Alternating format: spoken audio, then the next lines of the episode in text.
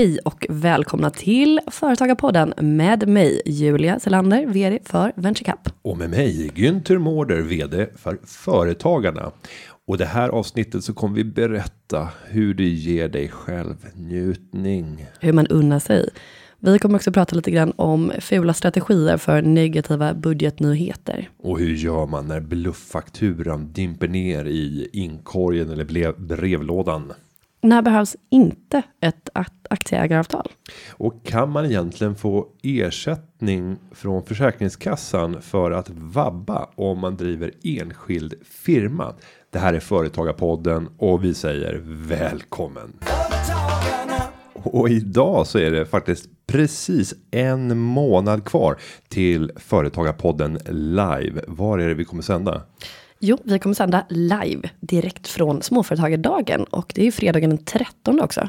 Ja, det här blir nervöst och det blir på Berns. Det kommer vara en fullsatt lokal. Är det här någonting som eh, äggar eller skrämmer dig? Nej men gud, äggar. I know. Jag vill bara att alla I ska få reda på det. Eh, vi kommer bjuda på en hel dag, inte bara med Företagarpodden, utan Christian Lok kommer, Laila Bagge kommer, Google kommer komma med representanter och berätta mer om hur man digitalt positionerar sig och mängder av spännande entreprenörer. Så eh, småföretagardagen på Berns klockan 10 till 15.30 fredagen den 13 oktober. Så Och man anmäler sig på företagarna.se, Företagarna. Det gör man. Och det är inte slut där egentligen för att man kan ju få haka på och parta lite med mig och Julia sen på kvällen tillsammans med ungefär 600 företagare. Då kommer man till eh, Stadshuset då det är galan Årets Företagare och där går det också att anmäla sig. Det är samma dag den 13 oktober i Stadshuset kvart över sex fram till sent. Välkommen så gå in på företagarna.se och anmäl dig. Men nu vill jag höra hur har din helg eller senaste vecka varit? Mm, tackar som fråga. Fantastisk faktiskt. Jag eh, hade en körig vecka på jobbet, vilket innebär att det var mycket utmaningar. Vi löste dem. Eh, högt jäkla tempo.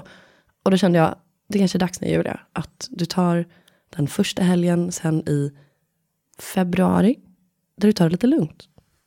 Så det gjorde jag. Och det hände. Det hände, men jag var ju tvungen att eh, vidta drastiska åtgärder. Så jag checkade in mig själv på Ulvsunda slott själv och sov ut. Ehm, stängde av mina elektriska apparaturer och läste 200 sidor i en magisk bok. Och ehm, åt en brunch, åt middag själv ner i matsalen. Alla var jätteavundsjuka på mig för jag satt där, drack ett glas rödvin, läste min bok. Alla andra gamla trötta par hade ingenting att prata om och alla satt där och bara, gud jag önskar att jag var henne och fick sitta själv, slippa den här jäkla jäkeln. Jag var, att, jag, eh, jag, vad var det för klientel som var på plats? Det är typisk par. Ja, gud ja. Ja, Det var också ett litet eh, släktkalas som såg mysigt ut. Men, nej, men det, var, det var livets liv och jag lever ju för frukost och brunch. Som du vet, det kan jag äta till alla mål. Så att, att få sova ut i en fantastisk hotellsäng i 12 timmar, eh, att få äta brunch och att få vara själv. Det var, alltså jag måste göra det här minst en gång i månaden. Jag kände mig så taggad. Allting klarnade, fick svar på alla bekymmer och bara kände, mm, taggad. härligt. Mm. Och, och fick du vara i fred? Ja, det var det. Ja, Mm. för man tänker ju annars om man åker eh, ensam som kvinna och ser tillgänglig ut, sitter och läser en 200 sidor i en bok. Ser man tillgänglig ut? Det var motsatsen. Nej, men dricker vin när man sitter ensam, förstår du? Det, det är ju Ja. det är mer sannolikt att någon går fram dit, avviker från familjefesten för Absolut. att eh, man har fått några glas innan för eh, lite för mycket. Eh, jämfört med att man som par som är där blir utsatt för att det kommer fram någon och hårdraggar på. Günther, jag ska lära dig en sak. Ja. som ung kvinna, som kvinna överlag, så lär man sig knep om hur man ska avvisa genom bara kroppsspråk. Så att, eh, jag är mycket, mycket berest inom ämnet. Det var inga problem. Ja, Fick fäkta bort dem, i, mota bort dem i grind, eller vad säger man? Nej, men skämt åsido, det var fantastiskt. Jag rekommenderar alla som har möjligheten att eh, ta en liten paus från sitt vardagsliv att göra det. Det var magiskt. Jag, ska försöka, jag ska försöka sälja in det hemma. Ah. Får se hur det går. Caroline, jag måste faktiskt åka till ett slott den här helgen. Jag Så tänkte ta bara en, en helg med mig själv. Jag känner verkligen att jag behöver det. ja, men känner du inte själv hur skönt det hade varit? Ja, Det är klart att det hade varit skönt. Absolut. Ja, men jag, jag tänker att det är det jag ska göra nu. Nu innan jag ska få Det jag familj. ska- Det är väl absolut inte ens i sikte. Men skitsamma, det var magiskt. Mm. Eh, jättehärligt. Så taggad på jobbet, business, göra affärer. Vad har du gjort? Du har legat i rabatten. Eh, ja, det har jag gjort. Eh, brutit upp stenar från en gamla stenkonstruktion från eh, ja, ungefär 100 år gammal stenkonstruktion där vårt hus byggdes. Så har man gömt det med jord. Så jag har skickats ut i trädgården för att gräva upp jorden och sen bryta upp den här stenkonstruktionen för att kunna göra en riktig rabatt. Och ärligt talat, jag skiter i rabatten. Eh, men på något vänster så kommer jag alltid att stå där. Alltså jag åker dit ändå. Så står jag där och ägnar hela min uppmärksamhet och all min fysiska kraft åt ett intresse som inte jag har utan det är bara min fru som har ett intresse av att hålla på och påta i trädgården. Och jag sitter och funderar så här. Skulle det här kunna hända även med mitt intresse? Att helt plötsligt så ägnar min fru hela sin fulla uppmärksamhet till min stora hobby. Nu är det så här körsång så nu kanske det är ett dåligt exempel för hur kan man hjälpa till där? Ja, det är klart man kan hjälpa till att sjunga i kören. Ehm, men om vi skulle säga bilar att sitta och hålla på och, och putsa på bilen ägna hela dagen åt att hålla, hålla på och putsa på bilen. Nu är inte jag jätteintresserad av att hålla på och putsa just på bilen utan mer att köra och ja, jag har inte sådana typer av intressen där det krävs att man ägnar jättestor uppmärksamhet och behöver fler. Ju fler som kommer till, desto bättre och vem som helst kan göra det. Äh, jag vet inte, det blir Jag skulle kunna tänka mig så här att eh, du kanske inte har så jättemånga sådana eh, utvalda intressen för att ditt eh, jobb och yrkesliv kanske dels är ett intresse men också tar ganska mycket tid och där är jag fullkomligt övertygad om att Caroline lägger in en och annan timme för din skull och stöttar dig i det eller? Tss, tss. Ja, visst, visst är det så, men jag tänker just det där att bli utskickad och göra någonting som bara är den andras intresse. Men du kanske har en poäng i det där. Ja, nej, men jag bara tänker att här, om ni skaffar ett hus och har en trädgård så är det väl bådas ansvar, antar jag. Men jag trodde du skulle vara på min sida. Här s- sätter jag mig ner på, liksom, nu är det måndag morgon när vi spelar in det här. Och så tänker jag så här, äntligen nu ska man få lite medhåll. Jag har ont i kroppen, ont i själen. Inte- Yngsta sonen hade febertoppar i natt. Ehm, och, och höll på och vaknade och hade sig. Men här står man, kämpeglad. Gå på tur, aldrig sur. Aldrig sur. Nej men eh, så här, jag skulle bara ha medlidande för någon som är svag. Så att om jag har det så betyder det att då, då är man Då är jag svag. Ja, och det är du inte. Så därför så känner jag att nej, ryck upp dig. Men du, du var ju på väldigt glatt humör här för några veckor sedan eh, efter helgen. För då var det ju avskaffandet av entreprenörsskatten. Och lika nöjd som du var då, tänker jag att du kanske reagerar på ett annat sätt den här helgen. Ja, visst är det så. Det var en rätt tråkig helg. Det, det man kan konstatera det är att regeringen har valt kan man säga en fegis strategi när det gäller hur man kommunicerar budgetens innehåll. Nu är det så att man löpande varje dag släpper någon liten nyhet så att när budgeten väl släpps så är allting redan presenterat så det finns inget som helst spänning under den dagen. Lite som när en artist släpper singlar från sin nya skiva. Så när skivan kommer så är man redan trött på låtarna. Ja, så, så kanske det är nu för tiden. Jo, men det, det är nog så. Och tänker man digitala distributionen så har det blivit ännu tydligare på det sättet. För att det har möjliggjort det. Det har varit svårt att sälja 11 stycken singlar. Men man hade ju alltid en eller två singlar innan. Nej, så det är samma metodik. Men skillnaden här det är ju att en artist vill ju. Ja, har man dåliga låtar, det är klart man har dåliga låtar på en platta som man inte är helt nöjd med. Men om man säger regeringens dåliga plattor, alltså de dåliga förslagen, de smyger man ut företrädesvis på lördag förmiddagar. Vet du varför? Ja, men det var väl det där med att det inte så, ja, det är inte lika bred täckning eller upptagning av nyheten. Det är närmast omöjligt att få uppmärksamhet om man släpper en nyhet lördag förmiddag. Det är till följd av att de flesta tidningar ute i landet, ja de kommer inte på söndagen. Så att där har du sluppit det. Redaktionerna är kraftigt desarmerade så det finns inga journalister som kan skriva om frågan. Eh, och dessutom så är det mesta av tidningen redan förpublicerat eller förproducerat för publicering. Det har man gjort under, under veckan så att man har lite tidslöst material som man slänger in under helgen. Så att vill man ha minimal uppmärksamhet då gör man det. Och det gör man verkligen i de frågor där man känner att det här är inte så roligt att presentera. Nu föreslår man en höjning av skatten på sparande i investeringssparkonto och kapitalförsäkring. För företagen är inte inte någon överdrivet viktig fråga. Det handlar om en reform på att ta in ungefär 800 miljoner kronor eh, nästan. Och jag tycker att signalvärdet för mig som har en bakgrund inom- inom sparvärlden så sänder det här ut helt fel signaler. Det är inte så att vi i Sverige har ett problem med att folk sparar för mycket och lånar för lite. Va? Ja, men jag, det jag tycks höra i retoriken är snarare motsatta. Ja, Och då är det inte rätt att höja skatten på sparande och behålla subventionerna på lån. nej, det, Det är känns det ju som är som att det går. Hade de velat ta in 800 miljoner så hade det varit mer effektivt att göra det på ränteavdraget.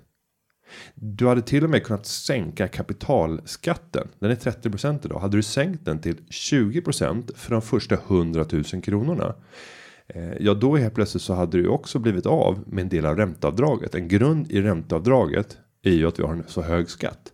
Så sänker man skatten på kapital så sänker man också ränteavdraget. Men gör det samtidigt mer gynnsamt att spara. Och då kan man ha ett gynnsamt sparande upp till en viss gräns. 100 000 kronor i kapitalinkomst. Det är liksom om man tjänar över det på sitt kapital. Ja, men då har man det rätt gott ställt. Eh, men alla borde sträva efter att få någon typ av grundplatta som genererar ett grundkapital som genererar en avkastning på på kapital. Men varför tror du att de resonerar så här? Varför de har beslutat det här? Eh, det här är ingenting som regeringen vill. Jag tror inte att finansmarknadsminister Per Bolund eller Magdalena Andersson överhuvudtaget vill göra det här. Men man sätter sig i knät på ett vänsterparti som kan dondera villkoren. Eh, Och för dem så var det här en viktig fråga. För man tycker att det slår mot de allra rikaste. Det man glömmer och det jag har sett under hela min uppväxt. Det är att det här handlar om hundratusentals vanliga svenskar. Alltså studenter som börjar sitt sparande väljer i regel alltid investeringsspar, investeringssparkonto. Så att det här är inte någon reform som slår mot de rikaste, vilket är vänsterns vilja med det.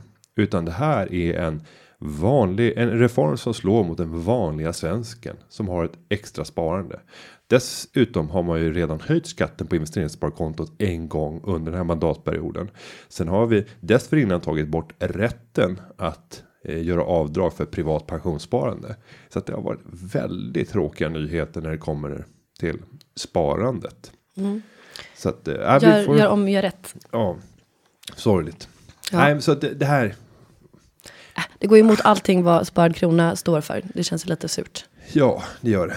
Och eh, grunden är ju. Jag var ju tillsammans med aktiespararna och vår vår eh, intressebevakning så överräckte vi förslaget till det som sen kom att bli investerar, investeringssparkontot. Vi kallade det allemanskontot 2009. Och då hade vi gjort en konstruktion av det kontot som innebar att om man skulle spara i en riskfri ränteprodukt. Och då ska man då säga vad är en riskfri ränteprodukt? Jo, det är en fond som innehåller svenska statsobligationer. Den är riskfri någonstans. Det är om inte Sverige går i konkurs.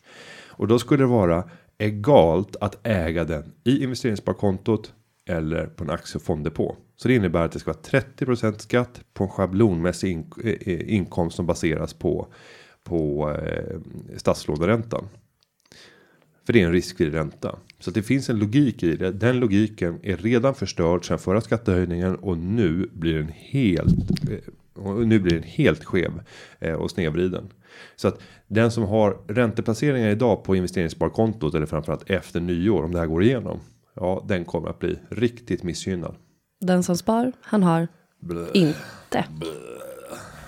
Nåväl, vi går väl vidare. Ska vi börja Ja. köra lite frågor? Ja, det ska vi göra. Verkligen. Eh, får jag testa en, en fråga först? För jag har fått en fråga från en person som du känner väl tror jag in till podden. Eh, den här Va? personen har skickat in på företagarpodden.se där det finns ett formulär där man skickar frågor. Hej. Jag var på en lyckad inom parentes middagsdejt med Julia för några veckor sedan i syfte att bolla idéer kring mitt blivande företag. Detta företag är nu skapat och jag skulle vilja fortsätta diskussionen kring konkreta affärsförslag med Julia under en hel dag. Lördagen den 23 nionde. Tack för en bra producerad podd. Krögan. Ständigt denna krögan. Ständigt denna krögare. Denna filur. Ja men vad härligt. Har Hej du, krögen. har du någonting att säga? Ehm, jag säger som så här. Vi får väl se. Han är ju väldigt konkret. Ja. 23 nionde. Det är inte lång tid kvar heller. Nej det är det inte. Ehm, ja, man kanske Han, skulle han kunna. skriver inte om han vill att jag ska vara med eller inte. Men det antar jag. Jag är helt övertygad om att han vill att det är båda. För han vill ju ha tips om sitt Ja men bolag. det här handlar ju helt uteslutande om företagssnack. Jajamensan. Det skriver han ju. Och jag skulle kunna göra så att jag eh, tar med vår eh, mest erfarna person från rådgivningen också. På en lördag. Ja, det skulle nog kunna Ja, lösa. Eh, någon som gärna har liksom 45 års erfarenhet som är nära nära pension. Absolut. Eh, så att vi kan få riktigt sakkunniga Mm, personer med. Och det kanske är så att du inte ens behöver delta. Då kan vi ta den där frågan. Ja, men jag tror att det är egentligen det som precis krögaren den vill. professionella Ja, hjälp ja. som han är ute efter. Krögis, hej. Ehm, ja, men det, är klart vi ska, det är klart vi ska prata business lördagen den 23. Där hade vi det. Ja. Eh, och eh, som sagt, vi kommer ett helt team.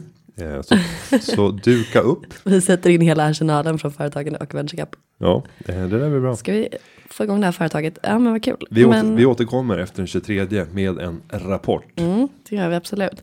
Då tar vi nästa fråga. Den kommer ifrån Sten i Hässleholm. Han skriver så här. Jag har fått en blufffaktura från bolagsupplysningen. Hur gör jag nu? Mm, hur gör man nu? Det är ju många som eh, som får just den här myndighetsliknande blanketten som i egentligen är ett snillrikt formulerat avtal. Ofta så brukar man smyga in någonting som gör att du ökar sannolikheten att ändra en uppgift och sen skriva på. Eh, Så en vanlig grej är att det är något fel i postnumret eller i postadressen. Att det är fel siffra eh, i postadressen eller liknande. Så att du korrigerar uppgiften för du tänker att det här är offentliga uppgifter. Det är något register. Det ska inte stå fel. Du skriver under intygar att uppgifterna stämmer tror du. I själva verket så har ingått ett avtal där du ska betala nästan 5000 kronor om året i två år för den här fantastiska tjänsten. Och det står med citronskrift på baksidan. Ja, Ja, men det är så himla nesligt för att det är också oftast sådana belopp som är det är klart att 5000 kronor om året är en stor summa, men i, alltså, om man jämför det med att man måste bestrida fakturan och kriga med de här kanske en tre, fyra gånger så brukar många småföretagare, tänker jag, tänka att skitsamma till slut, jag betalar och så får jag bita det sura äpplet. Och så, det är ju så de lever, de här bluffföretagen. Och det är ju för jävligt rent ut sagt. Men eh, vårt råd när jag pratar om juridiska rådgivningen. Det är ju att eh, omedelbart bestrida. Hävda att inget företag eller inget eh, avtal föreligger. Eh, och framförallt att det inte funnits någon så kallad partsavsikt att ingå ett avtal. Och nu kan inte jag de rena juridiska delarna här. Men, men jag förstår ju innebörden att den ena parten har inte, för, har inte haft för avsikt att ingå det här avtalet utan har blivit vilseledd av den andra och gjort en handling som uppenbart har lett till ett avtal men det har inte varit avsikten. Och därmed så kan du häva det. För båda parter måste vara medvetna om att avtalet ingås. Mm. Och det här är gjort för att skapa en förvirring. Men vad är det bästa sättet att bestrida? Att man helt enkelt skriver på fakturan och skickar tillbaka den eller att man ringer? Ofta så har de ju kanske inga telefonnummer som de blir nådda Nej. på. Nej, utan det är att bestrida, skicka tillbaka och sen så kommer du säkert att få någon påminnelse. Återigen bestrid, eh, hävda att det inte har funnits någon partsavsikt att ingå avtal. Och sen kommer de bara höja tonläget hela tiden och också börja tala inkasso. Eh, men fortsätt då och bara bestrid i varje omgång. Och för deras del att dra det här till domstol. Nej, det är inte värt det. Eh, för då måste de också visa upp sig. Eh, och för de pengarna, det är, inte- det är inte affärsmodellen. Nej. Att sitta i domstolsavgöranden och även faktiskt riskera att förlora och därmed gå miste om intjäning. För deras del så är det mycket mer intressant att skicka ut ytterligare hundra, ytterligare tusen stycken sådana här fakturor. Eh, och in, avtal som man ingår. Och Så se att, vilka som eh, betalar. Det brukar också ibland bara slinka igenom om man har lite större företag. Om man har många fakturor. Ja, och det här behöver inte vara större. Jag menar, jag har, har en nära bekant som råkade ut för precis det här som råkade just skriva under. Eh, och han eh, är ensamföretagare och eh, bedriver i princip ingen verksamhet idag. Närmast pensionerat sig. Så att man kan tänka sig att han borde ha tid. Han är erfaren, har drivit bolag i, jag vet inte, 30, 35, 40 år. Eh, men ändå så, det är så snillrikt konstruerat när man tittar på det. Så det är svårt att upptäcka att det är ett, ett avtal. Jo, men det är ju också så de har sin affärsmodell som du säger med uttröttningsmetod och just bolagsupplysningen är väl ett ökänt sånt här bolag. Det finns ju också den så kallade svarta listan över sådana här bolag som man kan kika på. Ehm, och sen kan man ju alltid ringa till rådgivningen på företagen om man, om man behöver hjälp med enskilda fall som extra kluriga. Jag har faktiskt jobbat på ett företag som skulle hjälpa mot blufffakturor. Åh, så, så gentilt. Ja, visst. Eh, hur skulle man hjälpa? Nej, men, så här kan man säga. Jag var 16, nej jag var 17, strunt samma. Jag var ung och eh, det var ett av mina första jobb. Jag hade precis varit och backpackat med min dåvarande pojkvän i eh, Asien och jag hade åkt ner till Singapore med, jag tror det var 4 000 kronor på fickan och kände att äh, skitsamma, det, Det löser sig. sig. Ja, det är lite min, lite min devis. Eh, och det gjorde det ju, men eh, det slutade med att han fick lägga ut för mig hela resan. Typ. Och det löste ju sig. Eh, men då vill inte jag, jag vill inte, jag vill inte få de pengarna, jag ville betala tillbaka såklart. Så då satte jag en mental gräns när jag kom hem till Göteborg igen, att nej okej, jag behöver en, två månader på mig att skrapa ihop vad det nu var, 30 000 typ. Eh, och det är inte så lätt när man har en timlön som är typ på 110 kronor i timmen. Så jag fick jobba dubbla jobb hela den sommaren. Dels på Stena Line eh, i incheckningen, askul. Och sen så då på det här telefonförsäljningsbolaget. Ehm, eh. Och då hade jag en kompis, en kompis tipsat om det. det var, jag var inte jättenoga med att kolla vad det var de sålde. Men enligt dem så var det så att vi ringde upp till typ alla småföretagare i hela Sverige. Och erbjöd att ja, men när ni får sådana här blufffakturor. Gör ingenting med dem, för då är ni inne i deras snurra. Eh, och så försökte vi liksom så här, ja, berätta hur farligt det kunde bli. Utan ta de här och skicka dem till oss istället. Och så för en summa av bara 1200 kronor om året så bestrider vi dem åt er. Och det tyckte jag lät superbra. Eh, men jag började bli lite misstänksam när, när det var så här, okej men vad är listorna, vilka ska jag ringa? Äh, här, ta en telefonkatalog. Jag bara, men om de är med i typ Nix-register, äh, skitsamma, ring ändå. Så det var mycket luriga grejer. Jag var en jävel på att sälja, det kan jag säga. Eh, Jag fick ihop mina pengar, men det här bolaget som jag jobbade på, det känns lite som att det skulle kunna vara ett som också var på svarta listan faktiskt. Men, det där är eh, intressant. Det tar ju liksom att, att bygga ett eh, bluffföretag på ett bluffföretag. det är, som du hade sagt, snillrikt. Ja, det är snillrikt. Ja, men då var det också så här, ja men, jag vet inte ens om det här var sant, men då brukade vi säga att ja, men, de har ju massa nya metoder nu för tiden, de kan ju ringa upp också. Så säg aldrig ja i telefon. Och de som ringer till bara, nej, vad menar du? Nej, om det ringer någon och frågar, heter du Günther Mårder? Då brukar man ofta säga ja. Och så ställer de lite frågor. Då kan de spela in det, vet du. Och så kan de klippa ihop det till att du har sagt ja till att ingå i avtal. De bara, och så blir alla jättestirriga och nervösa och vill knappt svara i telefon sen. Så att, förlåt ni som jag eventuellt har ringt till och, och bidragit. Jag var ung och dum. Jag förstår nu att det var fel. Nej, Ja, det jag gör aldrig något fel. Men det var ju en kul anekdot. Men, ja, men eh, det var inte roligt att höra. Det var inte roligt att höra. vad menar du? Du försöker bara, du försöker bara trycka ner mig nu. Nej, men att, du har, att du har varit med och liksom gött den svarta ekonomin. Nej, men det här var ju- mörka i samhället. Jag raljerar ju, det var absolut inget bluffföretag. Vi hjälpte jättemånga småföretagare att bli av med blufffakturor. Det- Självklort ska du betala. Så att vill du redan idag teckna en Nej, försäkring mot tänk dig- bluffföretag. Vänd dig till Julia Selander för 1200 kronor om året. Ja men vadå? Alltså det- jag tycker ändå att det är en ganska bra deal. Nu ska vi ta det här. För 1200 kronor om året så slipper du, varenda gång du får in blufffakturor så bara skiter du i. Du behöver inte lägga en enda timme. Du skickar det bara till mig så löser jag det. Om du ska bestrida kanske fyra gånger och eh, lägga massa timmar på det. Vad är det värt för dig? Din dyrbara tid. Va? Mm. Ja, och det roliga är att det kan ju aldrig försvinna. Det personliga ansvaret försvinner ju inte. Så att man, be- man betalar för någonting där du ändå har det fulla ansvaret.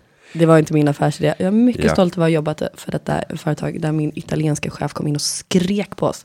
Mysigt. Mm, verkligen. Men summan eh, av kardemumman, får ni sådana här fakturor som ni vet att ni inte har beställt, bestrid dem. Mm. Och eh, om vi tittar vidare just på bolagsupplysning så kan jag avslutningsvis säga att bolagsupplysningen har inte drivit vidare något ärende i domstol på flera år enligt vår eh, juridiska rådgivning. Sen kan jag också nämna att företagen engageras ju i de här frågorna, bland annat med i samverkansgruppen mot fakturabedrägerier. Eh, där är företagarna, Skatteverket, Kronofogden, Svensk Handel, UC med flera. Som jobbar för att hitta sätt att upptäcka, upplysa företagare om de här bedragarna. För det är ett jävla sätt. Ska jag Ja, säga. det håller jag med om. Eh, sen har vi fått straffen skärpta för eh, såna här bluffare. Fy. Och det var rätt roligt för, för nästan precis två år sedan så hade jag och Mikael Damberg en hel dag då vi pratade just om fakturabedrägerier, blåsningar och annat liknande. Och vi var även på polisens bedrägerirotel för att eh, förhöra oss. Och då fick han även ett, en mängd förslag med sig och en var just skärpt, eh, skärpta eh, straff för den här typen av brott. Vilket nu blir verklighet. Mycket bra. Ja, vi går vidare. Ja, då ska vi se. Vill du läsa? Vi har fått en fråga från Josefin i Umeå. Hon skriver så här. Hej Företagarpodden. Hej hej. Jag har ett aktiebolag med en kompanjon. Vi står i tanken att skriva ett aktieägaravtal. Är det nödvändigt och finns det något krav enligt lag att upprätta det? Alltså när behöver man ett aktieägaravtal? Tack Josefin. Hej Josefin, tack för din fråga. Ja, vad säger vi? Det finns väl inget krav i aktiebolagslagen, men däremot så skulle väl vi som företagarpodden eh, vilja rekommendera att man upprättar ett sådant. Ja, lagen reglerar det mesta, eh, men den är också generellt utformad. Den är inte anpassad för den vanliga fåmansföretagaren, utan den ska funka både för det lilla bolaget med en soloföretagare eh, som driver ett aktiebolag till det stora företaget med hundratusentals anställda. Och det är klart att det blir väldigt många hål där i lagen där man måste täppa till själv med eh, information och, och med avtal om vad som ska gälla i olika situationer. Så att ja, jag tycker att man bör ha ett aktieägaravtal. Ja, men speciellt eftersom att man tolkar det som att det är ett sånt här 50-50 bolag. Det är två stycken kompanjoner som driver tillsammans. Ja, en intressant fråga där. Det är ju vem bestämmer om oenighet råder? Det är en en röst vardera. Man har 50 av aktierna. Kallar man det till en ja, formellt då en extra bolagsstämma för att fatta beslut i frågan så kan det ju tänkas att det blir lite låst. En liten låsning. Vad är din rekommendation där? Nej, men där gäller det tycker jag inledningsvis att formulera vad är intentionerna med vårt företagande och det kan börja aktieägaravtalet. Det första är att ett aktieägaravtal bör också vara begränsat i tid så att man bestämmer sig för hur lång tid ska det här gälla och när ska det upp för diskussion nästa gång. För att, att tänka evighetslångt och säga att men det här ska vara ett avtal som ska gälla även om tio år. Då blir det en övermäktig uppgift. För det är svårt att överblicka vad kommer att kunna ske under de kommande tio år. Men skriver man det här ska gälla för de kommande tre åren. Efter två och ett halvt år då ska det omförhandlas. Om vi inte når en överenskommelse i den omförhandlingen så fortsätter gällande avtal att gälla att, att rulla på. Det är ju supersmart. Men det första det är ju att göra en avsiktsförklaring. Avsikten med vårt företagande. Vad är affärsidén? Vad är det vi ska göra? Vad är det vi ska satsa på? Vad är prioriteringarna? Och sen även prata om ägarnas ambitioner. Eh, Och där kan man då definiera och det här behöver inte vara perfekt juridiskt formulerat utan jag har en förkärlek till att göra ett dokument som är mer av viljeyttringskaraktär. Därtill så finns det ett aktieägaravtal som hänvisar till de här intentionerna som är mer mjukare skrivningar. Varför då? Eh, för att fördelen med det är att du behöver inte lägga den här extrema tiden på att formulera alla om och men. Men kan du bara läsa den där och be en utomstående läsare och försöka referera vad är det ni egentligen vill? Beskriv det här med andra ord så kan du snabbt få en check på vad eh, vad handlar det om? Eh, vad är ni överens om? Och det där är ganska lätt i ett senare skede då att tolka. Om man ska se, men vad var intentionen med det här? Ungefär som ja, all, allt som är lagligt är inte alltid eh, lämpligt. eh, men att man faktiskt formulerar att det här dokumentet det, det gäller. Det är inte juridiskt formulerat så det är inte någon perfektion i hur det är formulerat. Men det finns en tydlig viljeyttring så är det något utslag vi ska ha i en enskild fråga. Då bara gå till vad är våra intentioner? Har eh, företagarna möjligtvis en liten mall eller någonting skrivet om just eh, aktieägaravtal? Det finns mycket så går man in och bara googlar aktieägaravtal företagarna så finns det förslag. Dessutom har vi gjort tror jag, någon, något Youtube klipp också där vi förklarar. Därtill så tycker jag att man ska reglera en mängd andra saker i aktieägaravtalet som är av mer eh, av konkret karaktär vad som händer om, om företaget upplöses eller om någon ytterligare ägare ska släppas in. Eh, det är väldigt bra att i ett läge precis som det är i ett äktenskap att ta en sån diskussion när allting är frid och fröjd. För Det, är, det är mycket lättare att lösa då än när det oönskade inträffar. När plötsligt föreligger en konflikt så kommer det vara betydligt svårare att hitta en uppgörelse. Och sannolikheten när man är två stycken partners är ju ganska hög att den ena faktiskt kommer på tanken att göra någonting annat. Mm. Vad gäller? Men man skulle alltså kunna svara på frågan för att Josefin formulerar ju också så här. Eh, när behövs ett aktieägaravtal? Och då skulle man kunna säga att det är väl lite som ett äktenskapsförord fast för företaget och det är väl att rekommendera. Ja, och om man ska säga så här, när behövs det inte? Om vi vänder på frågan. Men jag tycker inte att det är lika nödvändigt. Om det är så att man har ett aktiebolag där det inte finns några kostnader för inkomsternas förvärvande annat än den tid du lägger ner. Låt oss säga att vi är två stycken IT konsulter som går samman, Mm. börjar jobba. Vi bestämmer oss för att vi ska ta ut i princip allt vi tjänar. 90% av allt vi drar in, det tar vi ut i direkt lön. Direkt från bolaget. Så om jag drar in 100 000 en månad och du drar in 70 000. Ja, så efter avgifter och skatt så tar vi ut precis enligt den fördelningen. Ja, i ett sånt läge, då är det inte lika nödvändigt. För det är inte så att företaget står och faller med om en skulle försvinna ut. För då bedriver man nästan som ett enskilt företagande fast tillsammans. Men så fort det börjar blanda sig i tillgångar. Du bygger upp en kassa eller du köper maskiner eller programvara eller saker som behövs för att producera den tjänst eller den vara som du säljer. Och då plötsligt så finns det större värde ungefär som ett äktenskap. Ju mer tillgångar du har, desto mer komplicerat kommer det att bli.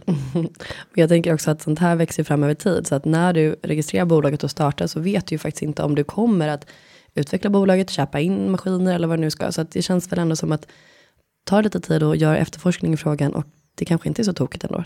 Om man säger så här, finns det någon nackdel med att upprätta ett eh, sånt här avtal? Nej, jag kan inte tycka att det är någon nackdel att vara tydlig.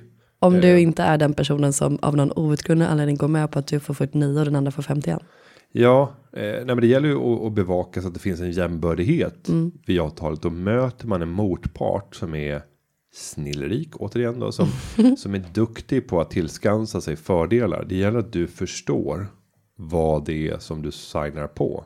För det kan ju vara så att det blir så att du signar på ett aktieägaravtal som ger dig en en, ett eh, osedvanligt litet inflytande. Och det händer ingenting för att ni jobbar på i 7, 9, 12 år. Ni behöver aldrig ta fram det där. Men sen händer det någonting. Och så visar det sig att oj, jag skrev på ett avtal för 12 år sedan här. Som visar sig att jag har faktiskt ingen beslutande rätt. Det är den andra som fullt ut beslutar om det är oenighet. Håll koll på läget. Eh, och gör helst inte business med sådana rävar. Men det vet man ju inte Nej, förrän man sitter inte. där. Men eh, så därför är det ju absolut att rekommendera. Ja, och sen en, en viktig komponent till det är vem får fatta beslut om vad? För det är ofta där konflikter uppstår. Eh, Att den ena parten börjar fatta beslut som den andra tycker att det här borde vi tagit gemensamt. Så att beskriv också vad är det som gäller vid olika typer av beslut. Finns det beloppsgränser? Finns det inriktningar? Får man bara fatta beslut om sånt som rör en överenskommen plan? Eh, verksamhetsplanen för de kommande två åren liknande. Annars så måste båda vara överens om det. Men det finns väldigt bra, eh, bra mallar. Vill man dessutom att eh, den juridiska rådgivningen tittar på ett aktieägaravtal så kan de göra det för att komma med med feedback. Då måste man vara medlem. Då måste man vara medlem. Eh, och, och där är det så att de kommer inte själva gå in och börja skriva om och liknande. Man kan köpa den tjänsten om man vill, men man kan få en second opinion att de tittar igenom och återkommer över telefon med lite tips och tricks på vad är det du bör tänka på. Ja, men man kommer ju långt med att googla och kolla mallar och tips och råd. Och så sätter man ihop enligt bästa förmåga. Och så skulle man kunna genom att kolla med rådgivningen få både lite livrem och hängslen som man brukar säga. Men det är klart ni ska ha ett sådant Josefin. Och lycka till med eh, bolaget. Så kul. Ja, det här blir, det kan bli riktigt bra. Det tror jag absolut. Vi går vidare. Det gör vi. Då ska vi se, då har vi en fråga här från Nina i Stockholm. Hon skriver, jag har nyligen startat en enskild firma. Kan egenföretagare få ersättning för vab? Älskar företagarpodden, tack. Nina, vi älskar dig. Ja, Tack det för en bra vi. fråga. Mm, det gör vi verkligen. En vanlig jävla vabb ska tas ut här nu då. Ja, Eh, ja, och det, det kan man även som eh, ägare av en enskild firma. Det positiva som jag ska säga eh, just nu, det är, eller jag återkommer till vad som har förändrats i, i reglerna. Men man kan få tillfällig föräldrapenning eh, och, och ersättning om man har vård av barn eller av, av andra skäl att du behöver ta ut ersättning från Försäkringskassan. Och ersättningen som du får ut den beräknas på din sjukpenninggrundande inkomst. Sen kan det vara så här att när du har startat upp ditt bolag så har du inte börjat få din inkomst än. Låt oss ta exemplet igen med IT-konsulten. IT-konsulten eh, Lander. Ja, vi har varit anställda tidigare tillsammans. Sen var det här enskild firma så då har vi startat varsin firma. Mm, okej. mm. Eh, och sen har inte du barn så det är jag som vabbar. Men, Vi jag jobbar hittar ju på, jag barn. kanske visst har barn. Ja, du har Det barn. vet väl inte du någonting om? Nej, det vet jag faktiskt inte. Nej, men det är mer sannolikt att jag har oväntade barn. det ska alltid inte- handla om dig Günther, men okej. Nej, men det är, det är svårare att inte veta om. Kan vi Ja, återgå till fattar. frågan? Vi Jag- har jag det tänker- fiktiva bolaget eh, Mårder Consulting här. Jag tänker på eh, Jan-Hugo Stenbeck, stackaren. Eh, ja, han visste ju att han var pappa. Men det visste inte hans syskon. Då var det väl inte synd om honom? Nej, det var inte synd om honom. Den lilla räkan. Det var synd om familjen. Vet du vad? Vet du vad det kallas? Karma. Karma. Okej, det tillbaka till. Ninas fråga. Eh, nej, och om vi då har blivit IT-konsult, då kommer den sjukpenninggrundande inkomsten att beräknas utifrån vad brukar en person som uppehåller sig som IT-konsult och har en anställning tjäna. Och sen får du den som grund för din sjukpenninggrundande inkomst. Så att eh, det här eh, är en bra modell för att eh, folk ska våga starta eget. Mm, jag tycker det känns positivt. Ehm, Sen så har det varit en skillnad om man haft aktiebolag. Då har man inte kunnat göra en sån här schablonberäkning av vad borde en person tjäna. Och grunden i varför man har haft en sån här modell. Det är ju att det tar normalt sett ett eller två år innan man har kommit igång med verksamheten och gjort jättemycket jobb men inte fått ersättning för det. Såklart. Sen kanske man har en högre ersättning år tre, år fyra än vad en motsvarande anställd har för att du har jobbat upp värden. Du har byggt upp ett varumärke, ett kundregister och så vidare.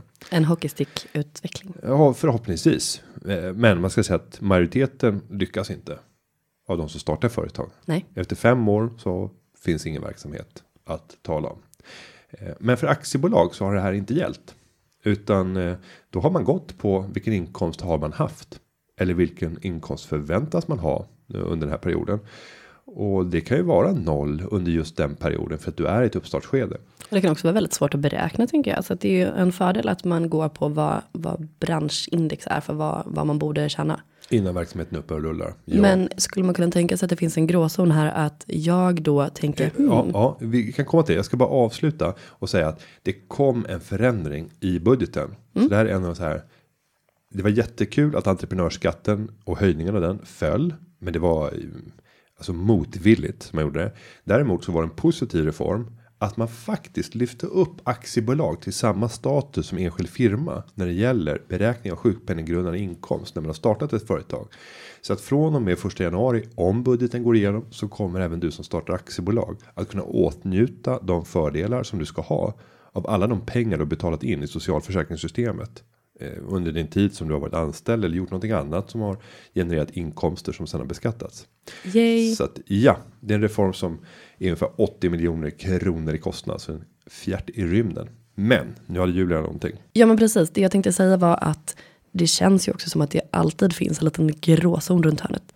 Skulle man kunna tänka sig att en person med lite företagsambitioner tänker hmm, IT-konsulter, de tjänar väl ganska bra med pengar. Om jag startar ett bolag och så tänker jag, hmm, hur mycket tjänar de? Och så får jag liksom ta ut, förstår du vad jag menar? Men man måste alltså bevisa då att man faktiskt har fog för att starta en, ett bolag där man, där man har kompetensen för att vara IT-konsult. Mm. Ja, jag vill nog hävda att Försäkringskassan kommer att göra vad man, vad man kallar en samlad bedömning. Låt oss säga att du plötsligt blir, eller plötsligt blir man inte, man blir gravid. Alltså, det finns ju alltid någonting som föreligger. Eh, ett Man sånt- blir ett plötsligt gravid. Ett, ett sånt faktum. Men man är gravid. Och man uppbär en väldigt eh, tråkig anställning för att man får mycket dålig ersättning. Man har en halvtidstjänst som eh, bananskalare i eh, Göteborgs hamn. Det är tuffa tider för dem. Ja, och eh, då tänker jag så här. Jag startar upp en enskild firma och jag är ledarskapscoach. Nu kanske inte de som känner högst. Utan så här, jag är stafettläkare. De känner väldigt bra oftast. Så jag hyr ut mig själv som läkare. Eh, Då tittar man på vad tjänar en läkare. Och det är det som du ska sen få då. Du kommer slå i taket. När du väl eh, får ditt barn och vill vara föräldraledig. Men då kommer att göra en bedömning och säga att. Nej, det är inte rimligt till följd av att du faktiskt inte har någon utbildning som läkare. Eh, Och även om du skulle vara IT-konsult och det inte krävs någon formell utbildning för utöv utövandet av yrket. Så kan man göra en bedömning att du ska inkomma med bevis som visar att, Att du faktiskt har en, ja, och det kan ju vara så att, men titta här, jag har redan fått kunduppdrag. Jag har inte kunnat leverera på dem, men de finns här. Så skulle du vilja gå vidare, ja, men är man ett stort kompisgäng som bör intyga varandras kompetenser och göra beställningar, men där motparten tvingas tacka nej till följd av att jag har precis blivit förälder. Så är det möjligt att det kan bli svårare för, för Försäkringskassan. Men det går ju alltid att lura systemen. Men, ja, verkligen. Och det rekommenderar vi inte. Usch, Vidrigt. varningens finger. Ehm, men svaret på frågan Nina, ja, egenföretagare kan få ersättning för vab. Ja, Ja. det var det mm, korta och koncisa svaret. Ja, men precis. Det brukar oftast bli korta och koncisa svar i den här podden. Ja. Med det Julia, så Mm, nej, nej, app, app, app. app, app, app, Nu märkte jag att du försökte smita undan det som hela det här poddavsnittet egentligen handlar om. shoot. Mm. Det är nämligen så att eh, ni, kära lyssnare, ni ska hjälpa mig med en liten sak. Ja, Mm. så är det. Och det är jag som ska påa det här. Det är nämligen så här att Julia har blivit en av de nominerade i årets unga vd. Och det är alltså sista året som Julia kan delta för att eh, man får inte ha fyllt 30. Eh, och nu är det så här att det känns lite jävigt men, men ändå inte. Jag kommer att vara konferencier under den här galan. Det upptäckte vi i och för sig idag. så Ja det gjorde vi. ja. Som kommer att gå av stapeln i november tror jag att det är. Mm. Eh, så det är jag och Anna Bellman som kommer att. Eh, och där kommer Peter Stordalen också att, att vara. Roligt. Eh, men då har Julia alltså blivit nominerad. Men hon kommer att behöva fler nomineringar för att kunna liksom klättra i eh, position. Ja men man till den vet ju hur det där fungerar. Alltså Mm. sitter man där som, jag har ju också suttit på andra sidan som juryperson. Och får man antingen väldigt många eller märkliga nomineringar. Då, då får, hamnar man liksom, ja, ögonen hamnar på den kandidaten. Så att det ni behöver göra. Ja, om det, ni tycker det, är om, mycket, det är mycket snyggare om jag säger det. nej men det är väl, Ja, du får motivera. Eh, Jag tycker att du ska gå in på åretsvd.se utan prickar eh, fast med prick.se eh, och sen går ni in på nominera och nominera Julia Selander vd Venture Cup. Och varför ska man nominera dig? om ni röstar på mig då får ni, nej, nu ska göra det för att ni tycker att jag är en eh, vettig person. Jag har mycket kul att tillföra till podden och eh, ni tycker att eh, jag borde bli den personen som åker runt och berättar om mina tips och tricks på framgångsrikt företagande. Det är det man får göra om man får den här utmärkelsen. Och jag tycker att Julia ska vinna för att hon är en inkluderande ledare som ser varje medarbetare och får ut det yttersta ur alla som hon arbetar tillsammans med. Det tycker jag är goda skäl till att kunna utnämna Julia till årets vd.